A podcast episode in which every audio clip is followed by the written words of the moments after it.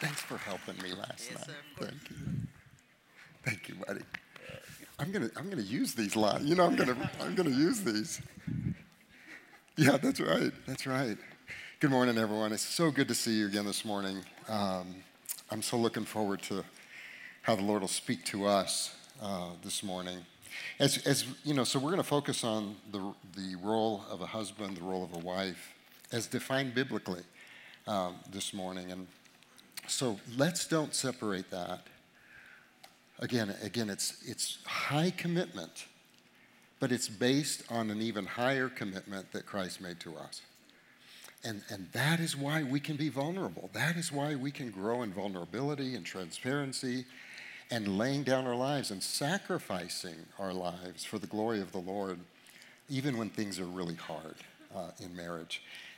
I would be so remiss if I didn't um, take a minute to thank Jen. Um, so those three, those five, those five circle drawings, um, they just, that's just like a month old when, when uh, felt like the Lord was putting that in my heart.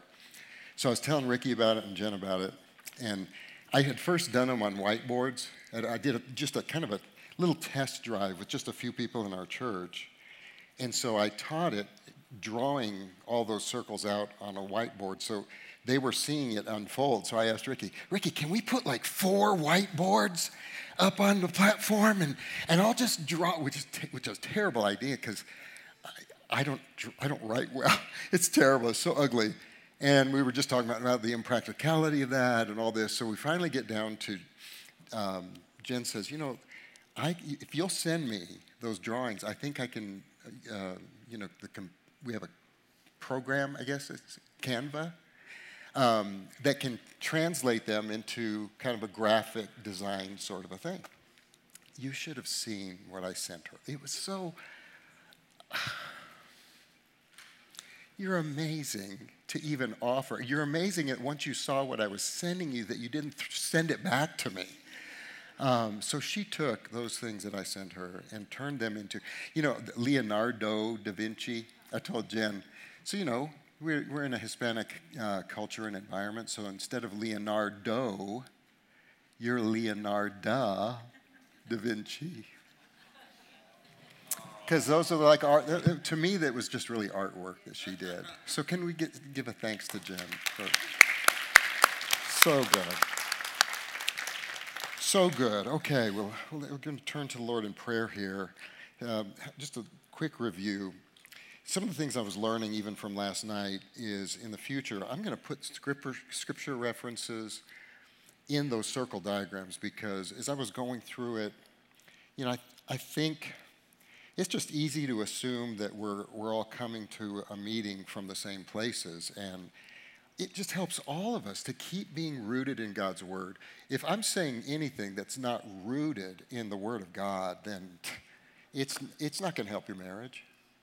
But if it's rooted in the Word of God, there's great hope for us.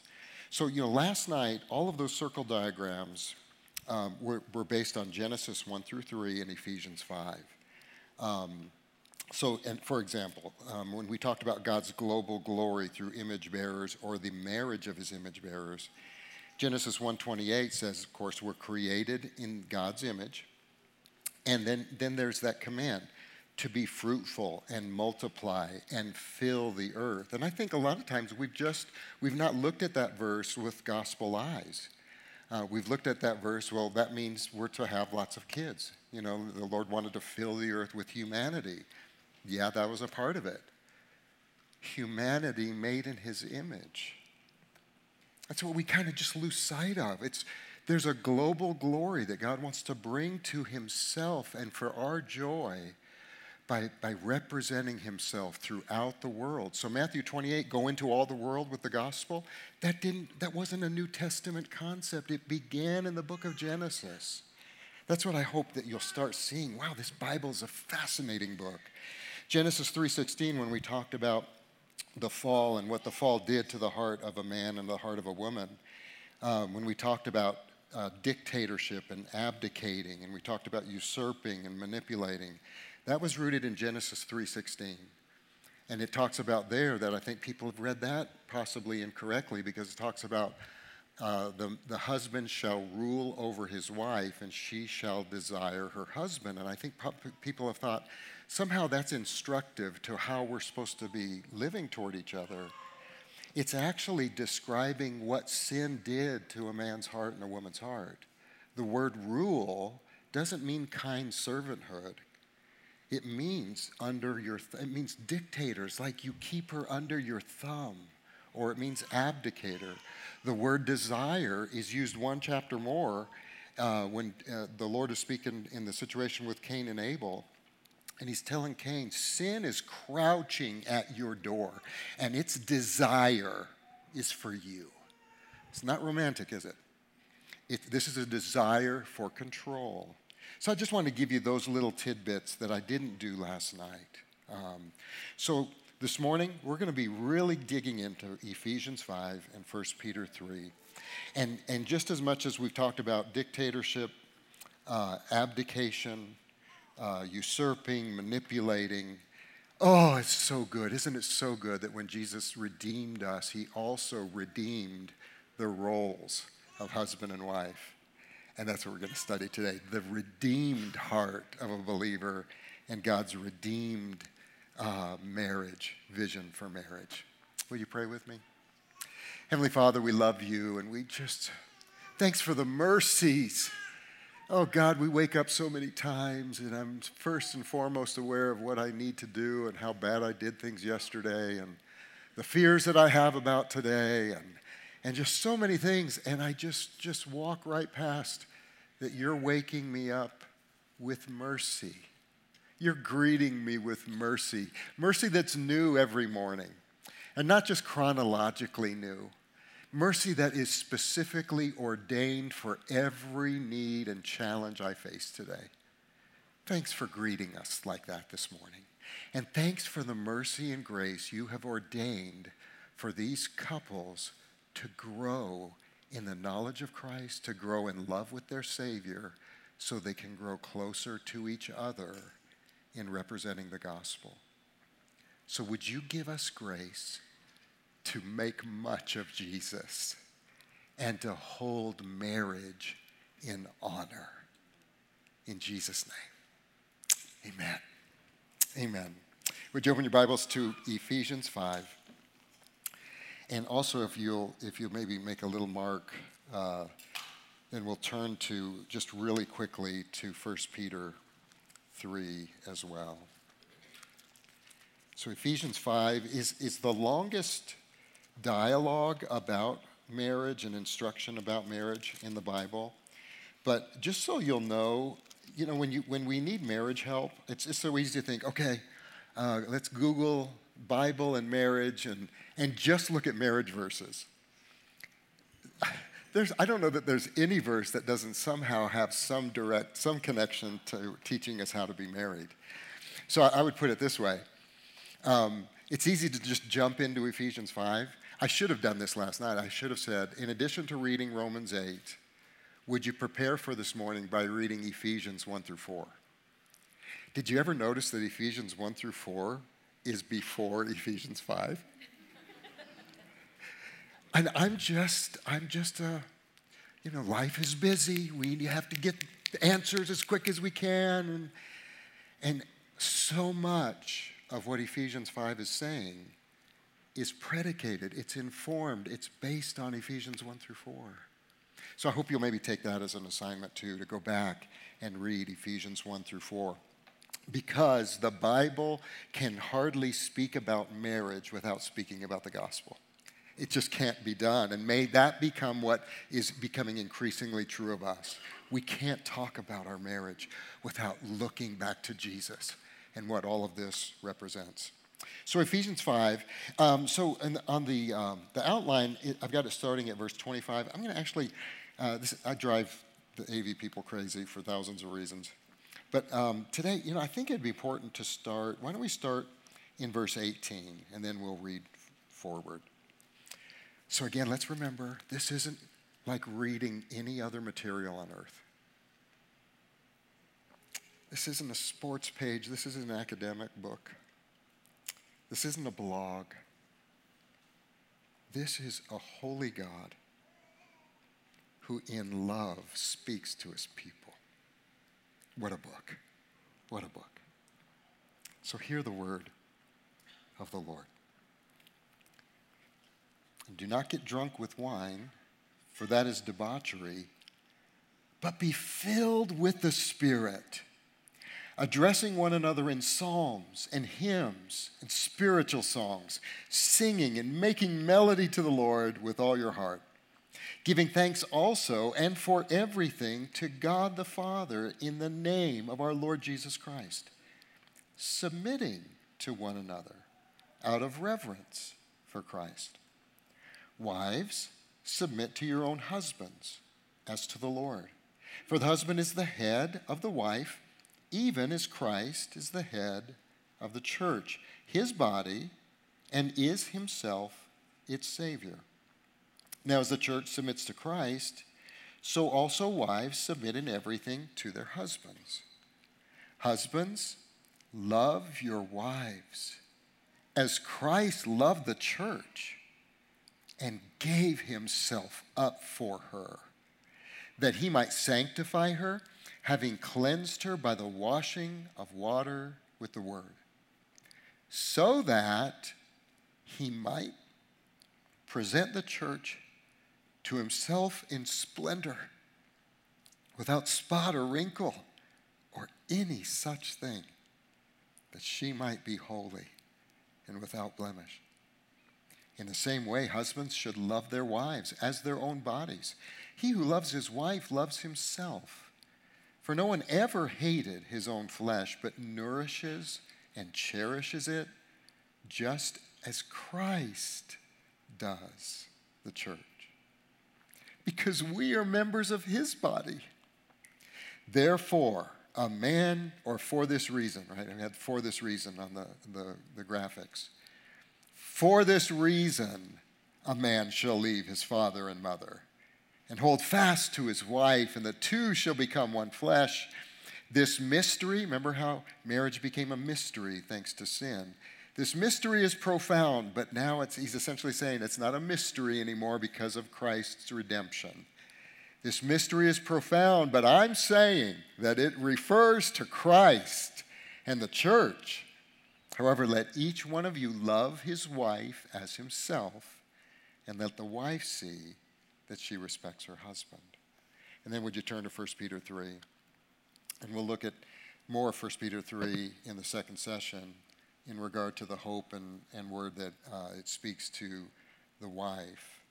But for the husband, it's verse 7.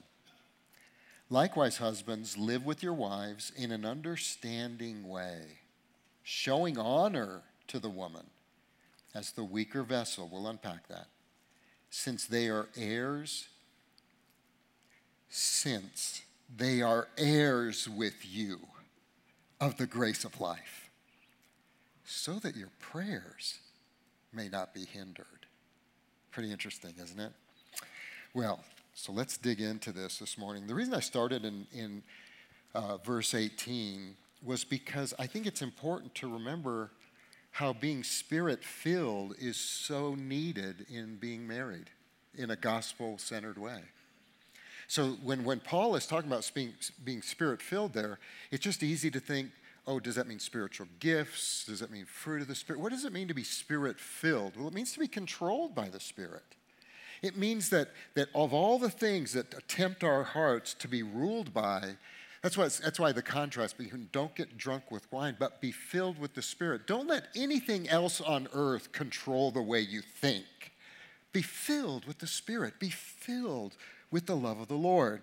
Be filled with the mission of the Lord. Be filled with the character of the Lord. Be controlled by those things. But it included submission. Did anybody notice that?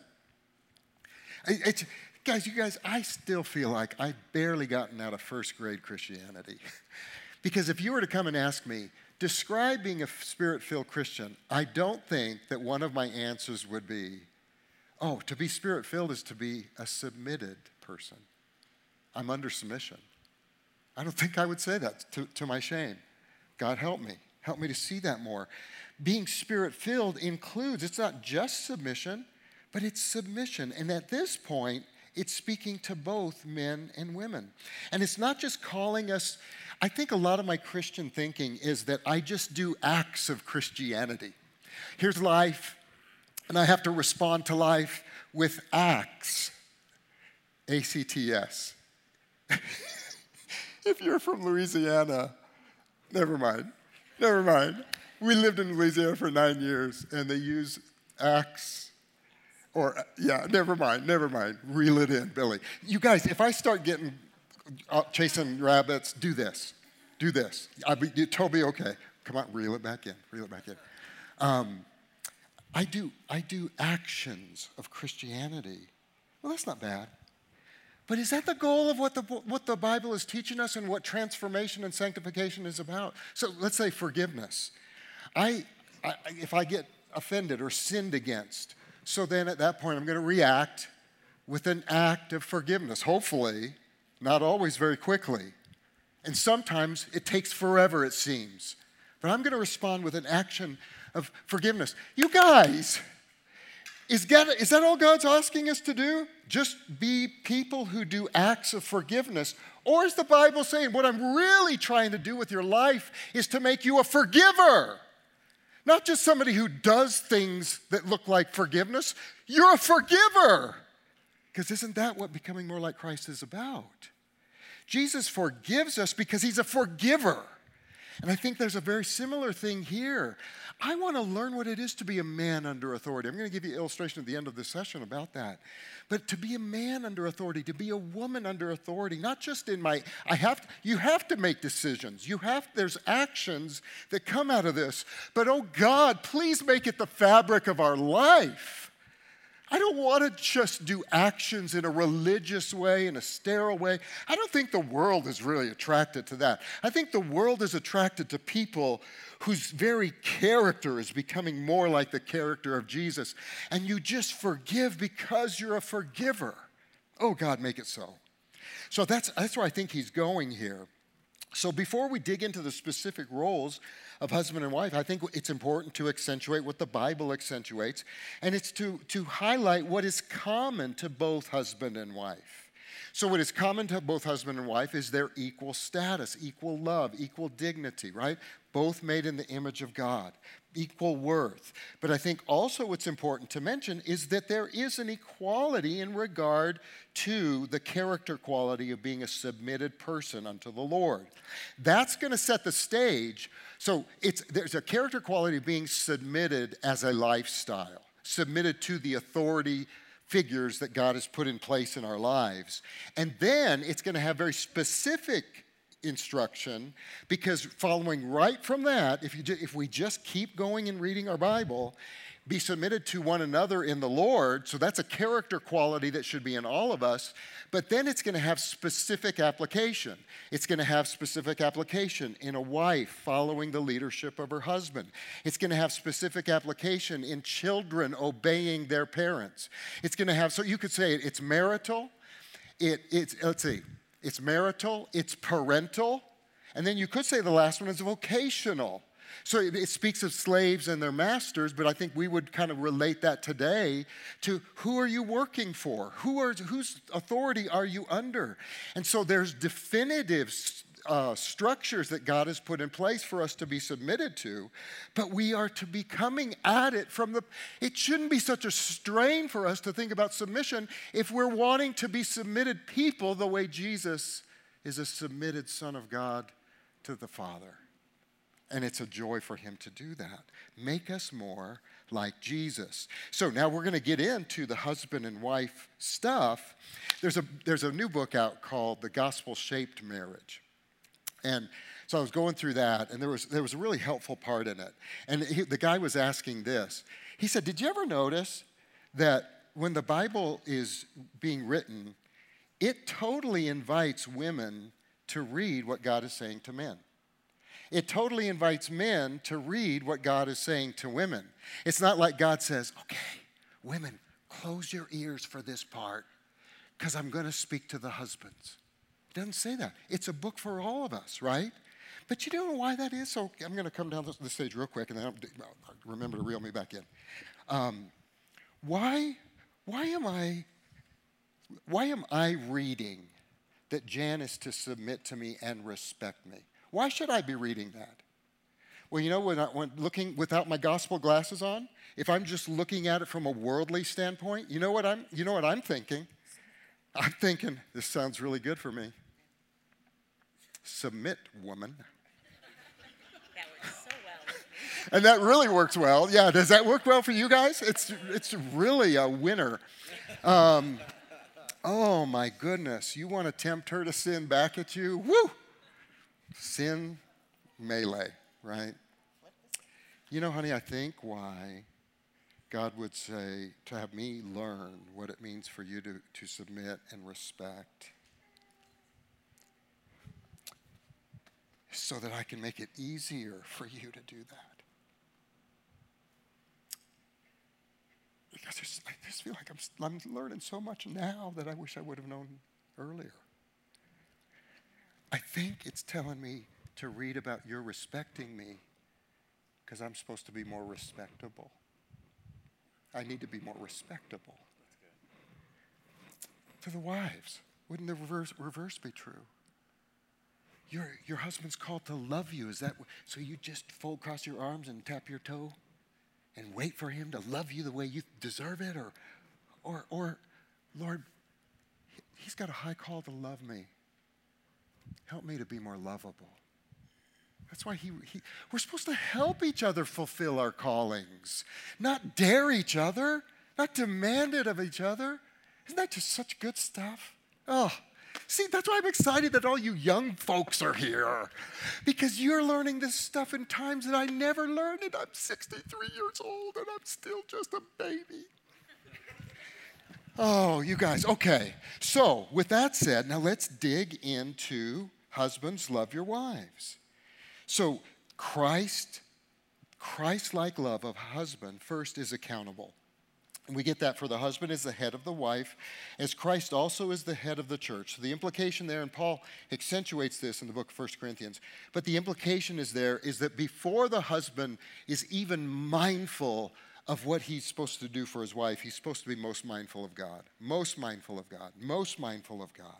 I'm accountable to the Lord about how I'm called to love this precious woman who is God's daughter. She's not just your wife. That, that brings a difference too, doesn't it?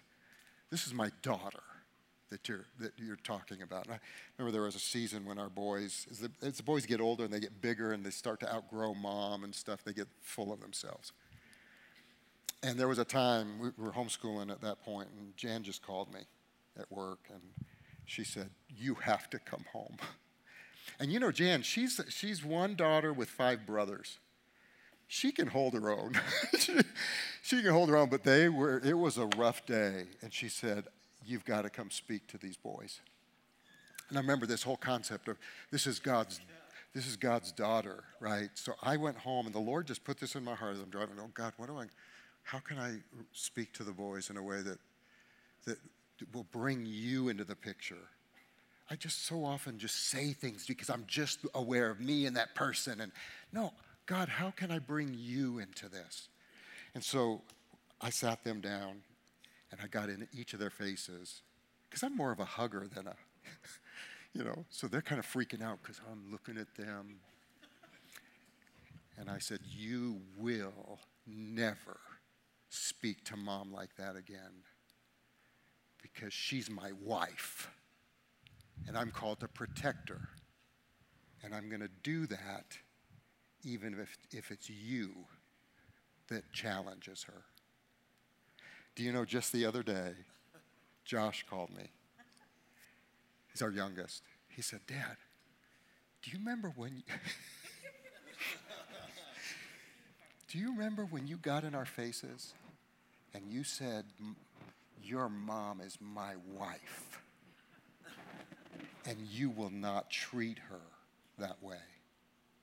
So I'm, I'm going, Oh boy, what's coming next? Because the boys love to counsel me now. and they tell me, Dad, I don't think that that was good that you did that or whatever, you know? Um, Josh said, Dad, that has stuck with me. And I think about it in the way I love my wife.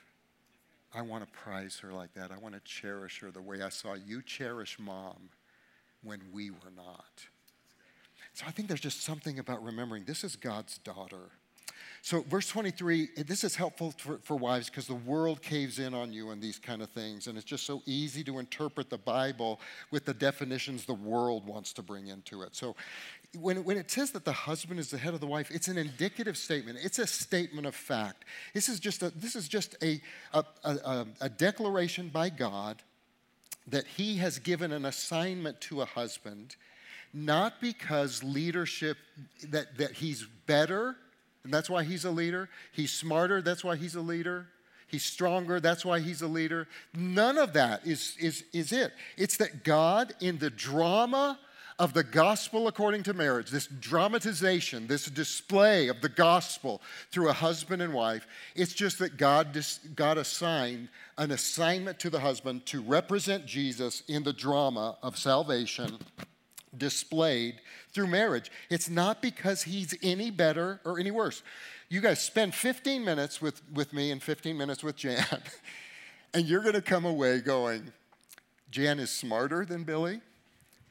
Jan has more faith than Billy.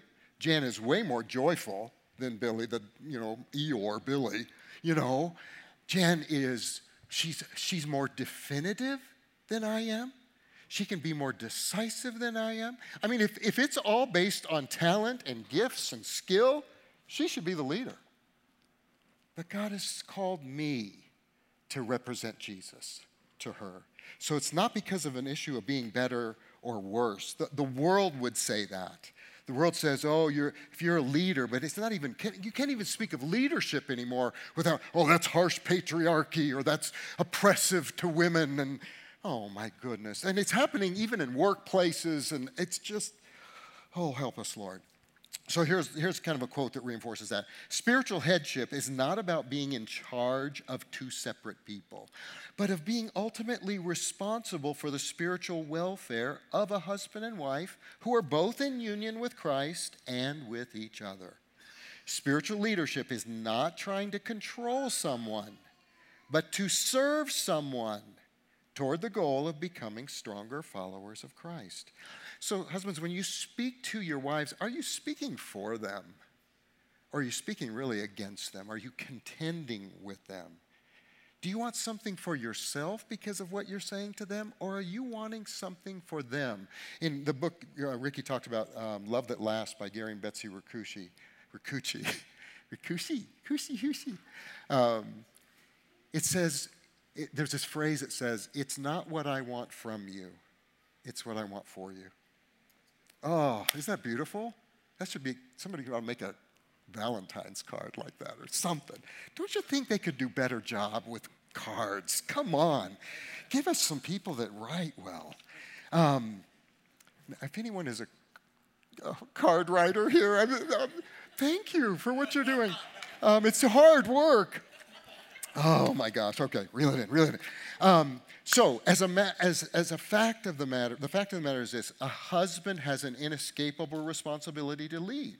It, God has commanded it. He's called this and He's given grace for it. So, there are only two options, guys. We'll either do it well or we'll do it poorly. We'll either do it, I would even say it this way we'll either do it obediently or we will openly disobey.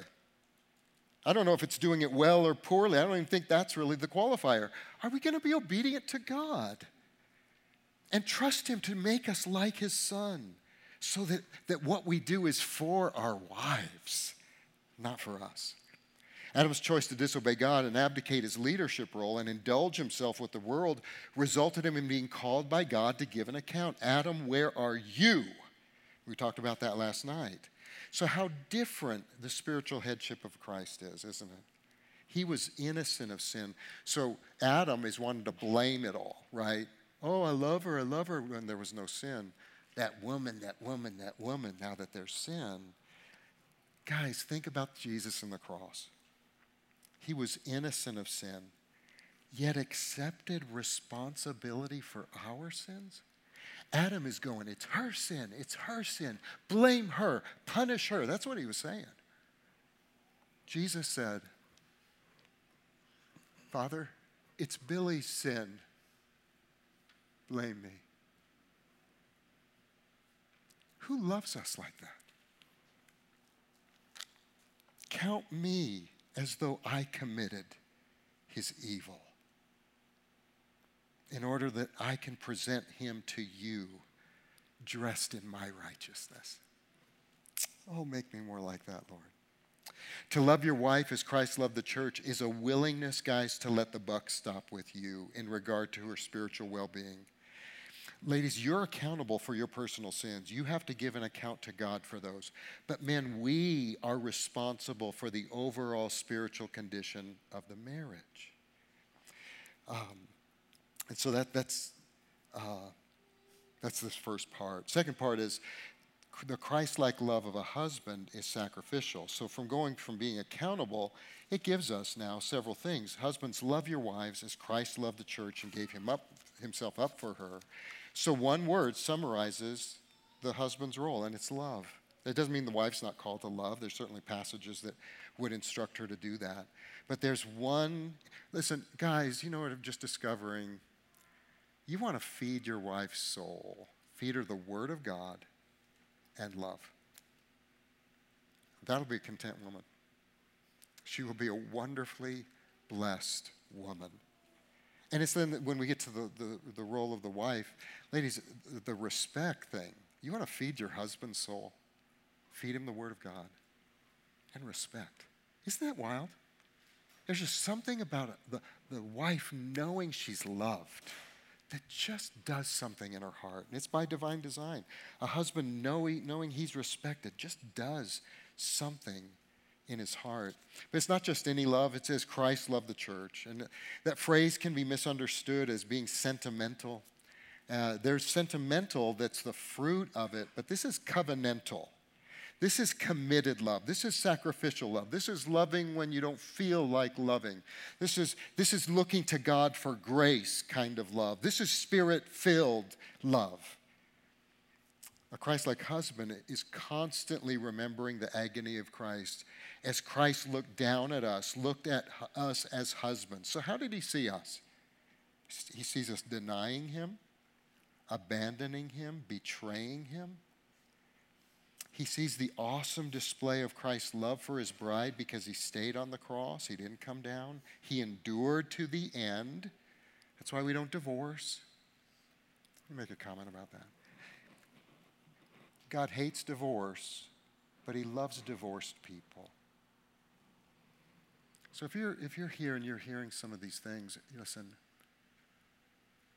it's just easy to look backward and just regret so much of your life. If you're going to look backward as a result of this teaching, don't just go backward to where you fell short or where you sinned or where you, you know, don't go that. You got to go farther back than that. Go back 2,000 years. Go back to see Jesus hanging on a cross for you. That's what you should look back at. Because he hates divorce, and we'll, we'll speak about, about that but he loves divorced people. And so now the mercies are new, aren't they? Christ has redeemed you. And now you have a future and a hope in him. And so these things you can be learning as though, as though this is just the, the beginning of a new life together. And why does he hate divorce? Well, Jesus' love endures to the end. Divorce is, for Christians, it's, tell, it's misrepresenting Jesus. Because Jesus promises me I'll never leave you or forsake you. So if I'm divorcing my wife, I'm, I'm, wow, I'm, there's a whole lot of things happening there. But here I'm telling my kids about Jesus, Jesus, Jesus, and yet in the way that maybe I would most represent him, and that's by, by per- persevering till death do us part. I'm almost, unha- I'm almost unsaying with my actions what I tried to teach them with my words. You know?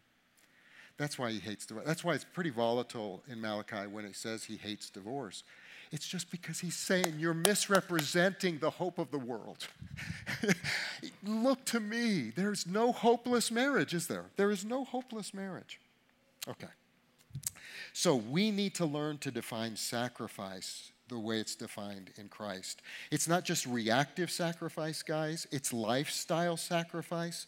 I would even say it's, it's planned sacrifice, it's intentional sacrifice, it's strategic sacrifice, it's missional sacrifice, it's sacrifice with a view of eternity sacrifice. There's so much that should inform how we continue to lay our lives down in love for our wife. My dad, I'll never forget when he told me, he said, Son, because I would ask him sometimes, he loved me well. I would ask him, Dad, how, how do you, you know, boy, there's so many times I've been a jerk to you. How, how have you loved me well?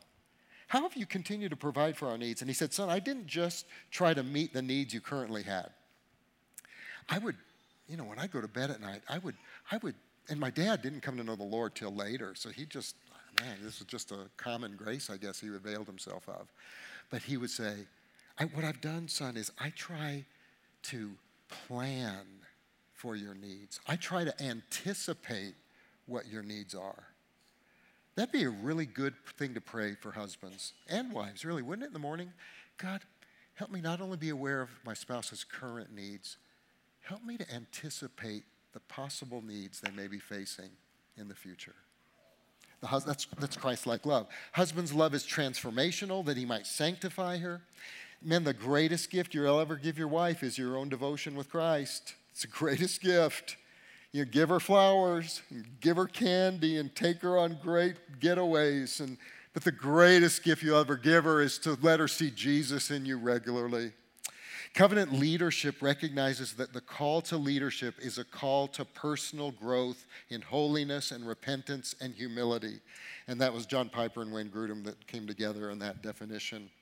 That we're to hold fast to our wife. The word is, uh, some translations say, glued to your wife, cleaved. So hold fast, cleave. So somebody put it this way we're to glue and pursue. we're, to, we're, to, we're, to, we're to become one with them, but always pursue them all of our married lives. So some people may just say, so you keep dating her. Well, that would be a part of it. But what you're doing is you're going to continue to pursue her godliness till death do you part, till Jesus comes again, whichever comes first. Jesus, Jesus, the responsibility he bore at the cross for his bride's salvation continues as he serves her for her sanctification. How does it, so some thoughts, guys. Do you know right now where your wife needs to grow as a Christian? Is, is, are you setting her apart to be thinking of her like that? The, 1 Peter 3, it says that husbands are to live with their wives in an understanding way, which means to study her. it means to study her. So, what is your husband's name? Is this your husband or is this your husband? Wait, wait, oh, it's your husband? Okay. Because I really went, oh, I'm digging a hole right here. that's, that's not my husband. So it's your husband? Okay. Now I just forgot what I was going to say. Let me go back here. Oh, love with your wife in an understanding way. So what is your name? Lauren. Lauren. And what is your name? Dylan. Dylan. So Dylan, when did you get married? Uh, 11 years ago. 11 years ago. Can you, uh, can you remember the day, the, the, the date? What's the date? Uh, September 1st, so it's coming up. Great. Okay, great. So on September 1st, 19. I, you know what I did? I, I, I had it inscribed on my wedding ring, you know? It gets worse as you get older. It's like, oh my gosh, when was when were we married?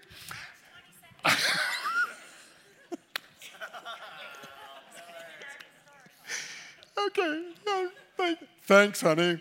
Um,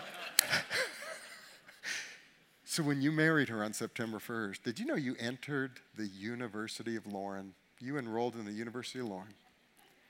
You're never going to graduate.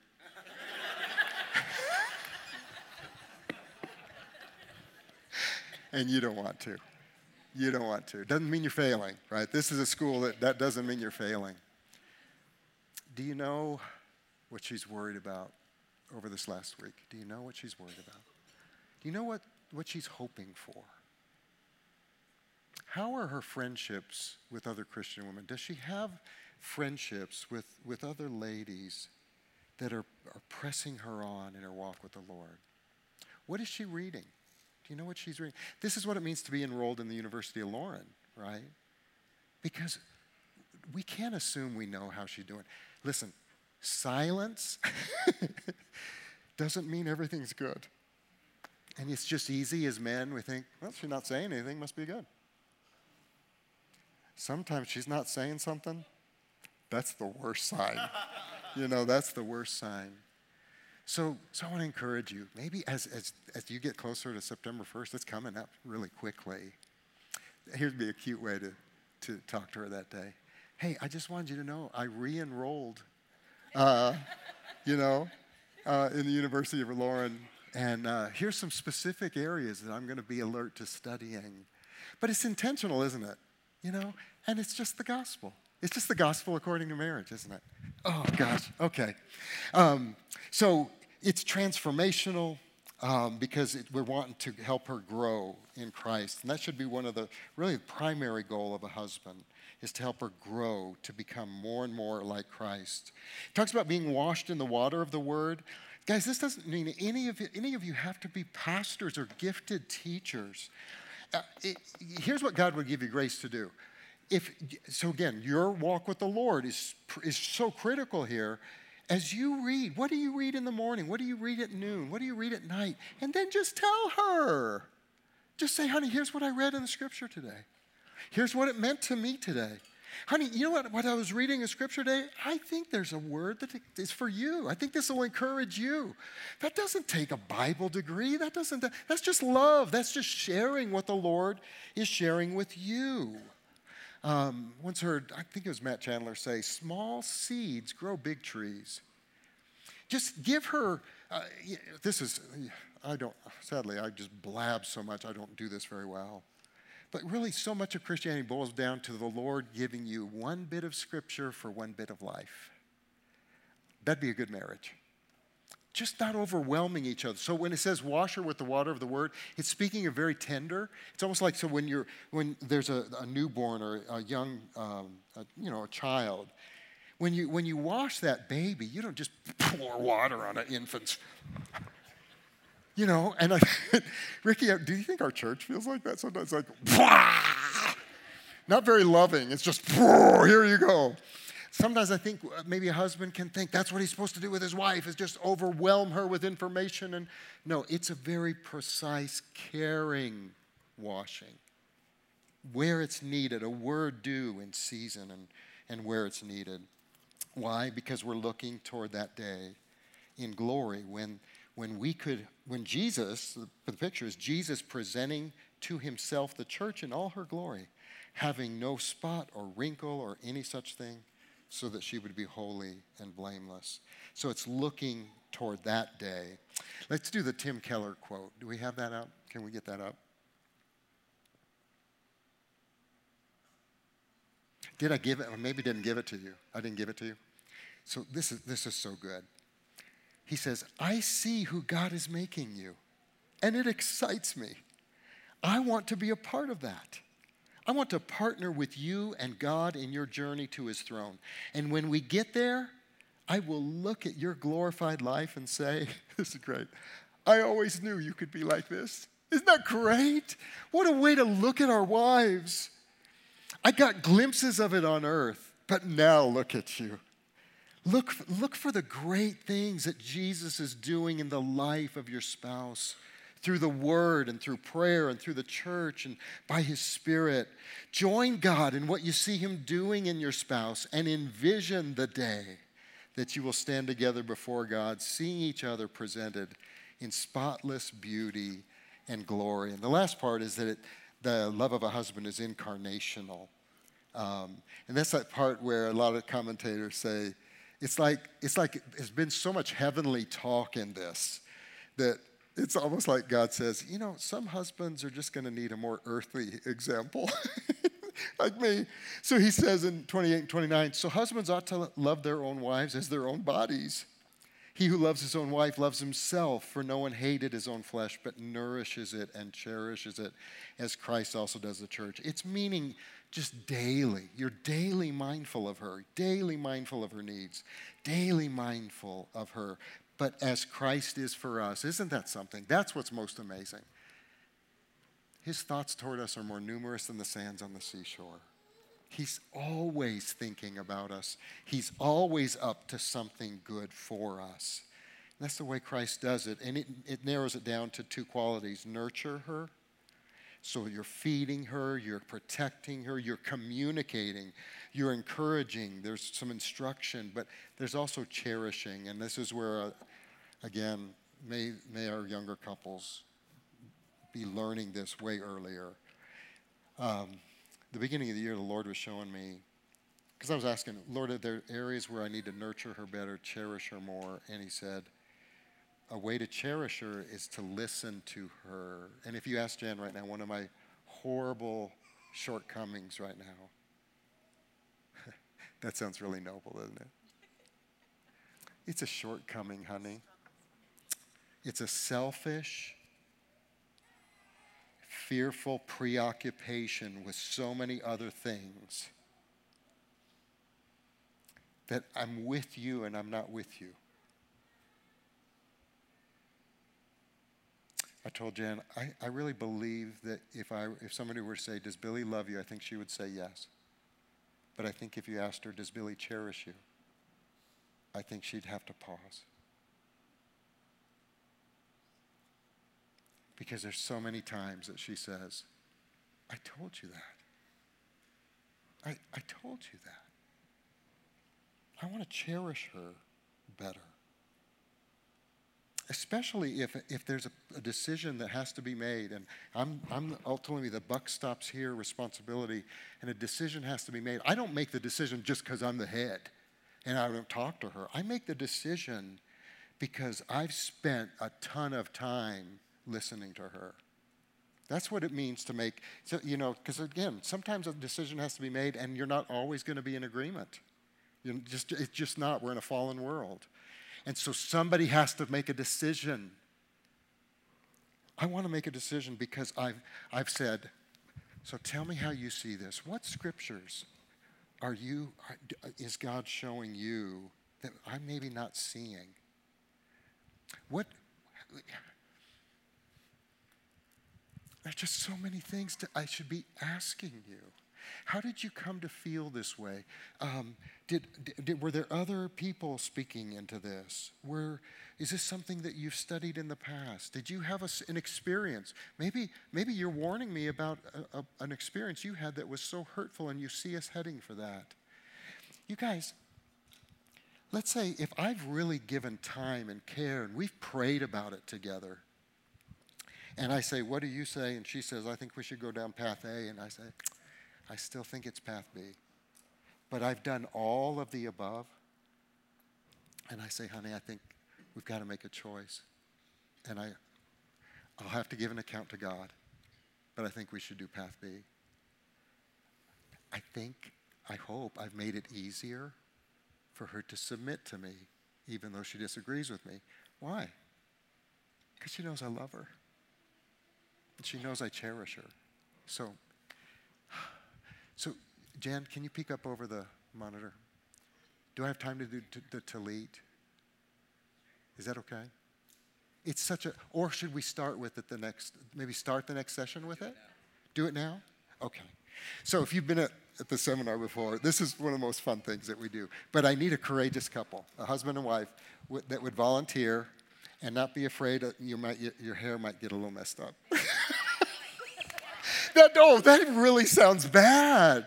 Oh man, Rick, I wasn't even. Th- See, why am I a preacher? Husband, that, what, are you guys volunteering? Yeah. You, you are, but your wife isn't saying anything. yes? Yes? Are you feeling loved at this moment? Yeah? Okay, come on up. Come on up, you guys. Come on up. Because I, I think, yes. Thank you, thank you for your bravery. So, would you guys come and sit in this chair, in these two chairs?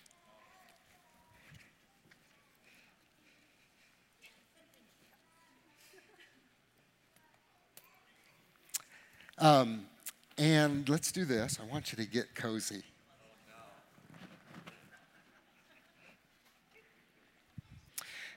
I think, I think that there's been great things that just have been relegated to the level of just religious ritual. And so, you know, the Sabbath experience of, uh, a, uh, you know, Jewish husband, Jewish wife, on the Sabbath, they would go through a ceremony that, such that I'm going to ask you guys to do, but with Christ in view, not with ceremony keeping in view. It's not legalism or anything like that.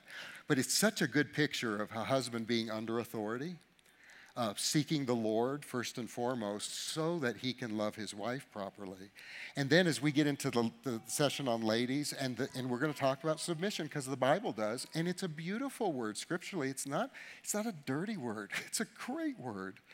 But I hope this kind of paints the picture for it, okay? So this is the prayer shawl. It's called a talit. Um, and it's just an amazing um, garment. And if you look, on each corner of the talit, there it's these things are there. TZI is the spelling of them, and it's two TT. I, don't know how they pronounce it, but um, and if I could, if I wish I could show you a close up. Let me show you guys. So you see, it's it's a series of windings. So the the yarn is wound, but then it's also knotted. So these knots and windings, it's on all four corners of the garment. There are 613 laws in the Old Testament. And, and the, the way they make this, the knots and the windings add up to 613. Every talit, it has to be, a, it has to be, they're very serious about it. So here we go, okay?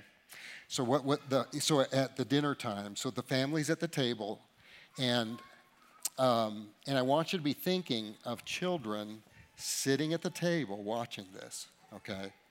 So the husband right? You're the covenant, you're the covenant leader of this, right? So you're you make yourself accountable to God for the spiritual well-being of the family.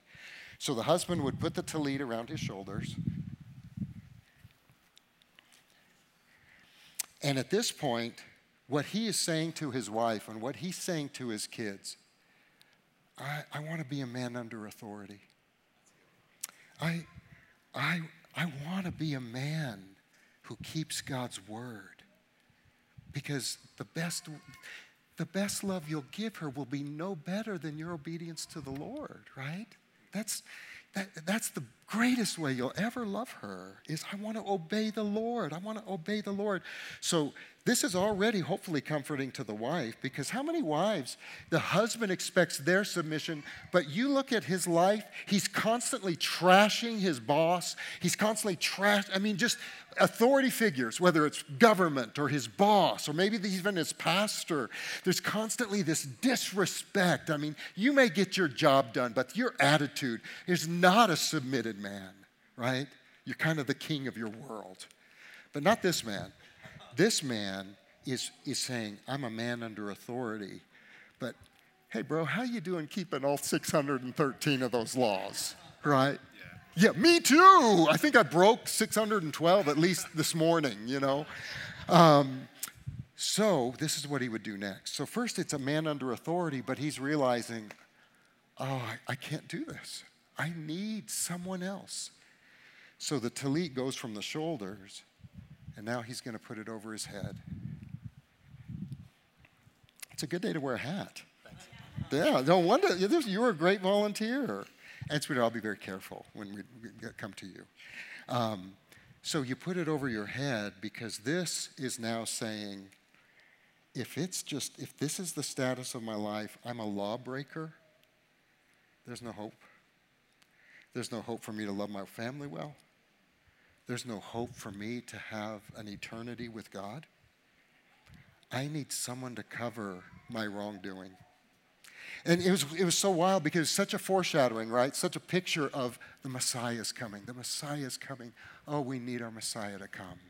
Well, for us, he's come, right? It's so, isn't it so good? He's come. He loves us. But what he's doing is he's recognizing I'm, I'm a disobedient man. I've broken God's commands. I need somebody to be a mediator between me and God. I need somebody who would, who would dare pay the price for my sins. You know, so that covering, right, a blood covering, but I also need a righteousness. I can't go to heaven just forgiven. I have to have an equivalent righteousness to the righteousness of God. Where's that going to come from? Grace, right? In the work of the mediator. So there's amazing things happening here, isn't it? It's a reminder that God forgives sins. It's a reminder that God gives the gift of righteousness. Now, all of this is teaching you about how to love her, isn't it? It's teaching you about forgiveness, it's teaching you about patience, it's teaching you about enduring to the end, you know, with a joy because your view is toward eternity, right? So, at this point, then the husband, so get ready, here we go. So then the husband invites his wife to join him. He's inviting her to submit to him. He's inviting her to come under his leadership. But what has she just been witnessing? She's been witnessing a man under authority, a man who's humbled himself and said, I need a Savior a man who's learning about forgiveness and love so that he can give it. I want to be careful, I can't see back here. Am, am I covering your, your face, your precious face? Yeah, you got to see that precious face. Um, so when, when they would do this, the dad would sing over her. The coolest thing. Are you ready? Should I get a microphone? No. he just cleared his voice. It was so cool. To say no. Oh, to say no. that was great. Oh, that was great. So my, my grandfather, you know, he was born in Damascus, Syria. And uh, so in, he was in the Arabic Orthodox t- church, so he wasn't a Muslim. I don't know, I don't know the story of why Christianity was in anywhere in his worldview, but, but he was a chanter in the church. So some of the singing in those Orthodox churches was more of a chanting, and it would be similar in, uh, in a synagogue and those kind of things. So he would sing things like Proverbs 31 over her. So it would be something like this An excellent wife who can find, her worth is above all jewels. Well, the kids are listening to this. So we wonder, right? We think that the scripture says, her children will rise up and bless her. And we think, have you ever just thought, that's all on the mom? I hope I live a life that my children will be, that'll be blessable by my children, you know? Well, praise God. Seek the Lord. But you know why the kids are blessing mom? Because every week they see dad doing it. Every week they see dad blessing mom. And this is a recognition that not only do you need Jesus to fulfill what he's called you to do, when you're bringing her under this tallit with you, you're also saying, I'm, I'm not just wanting to protect you and to give you God's, God's word. You're also saying, I need you. I need, I need a helper because there's no way I can be the man that God wants me to be without the gift of you as my wife. Isn't that so cool, guys? Isn't that so cool? So I always reward whoever does this with this. So here's what we're going to do we're going to give you a room to yourself. Okay, you can smooch. Go ahead and smooch. Come on, I don't think you've smooched yet. Yes! you guys, thank you so much. Here, can yeah, thank them. Thank them. Let's, let's pray. Let's pray. Oh, Heavenly Father, uh, as, as a fellow husband with my brothers here today, oh, make us more like Jesus. God, first and foremost, I pray that you'd open my brothers' eyes and hearts to more fully see and understand and experience and embrace how much you love us so that we can love our wives as Christ loves the church.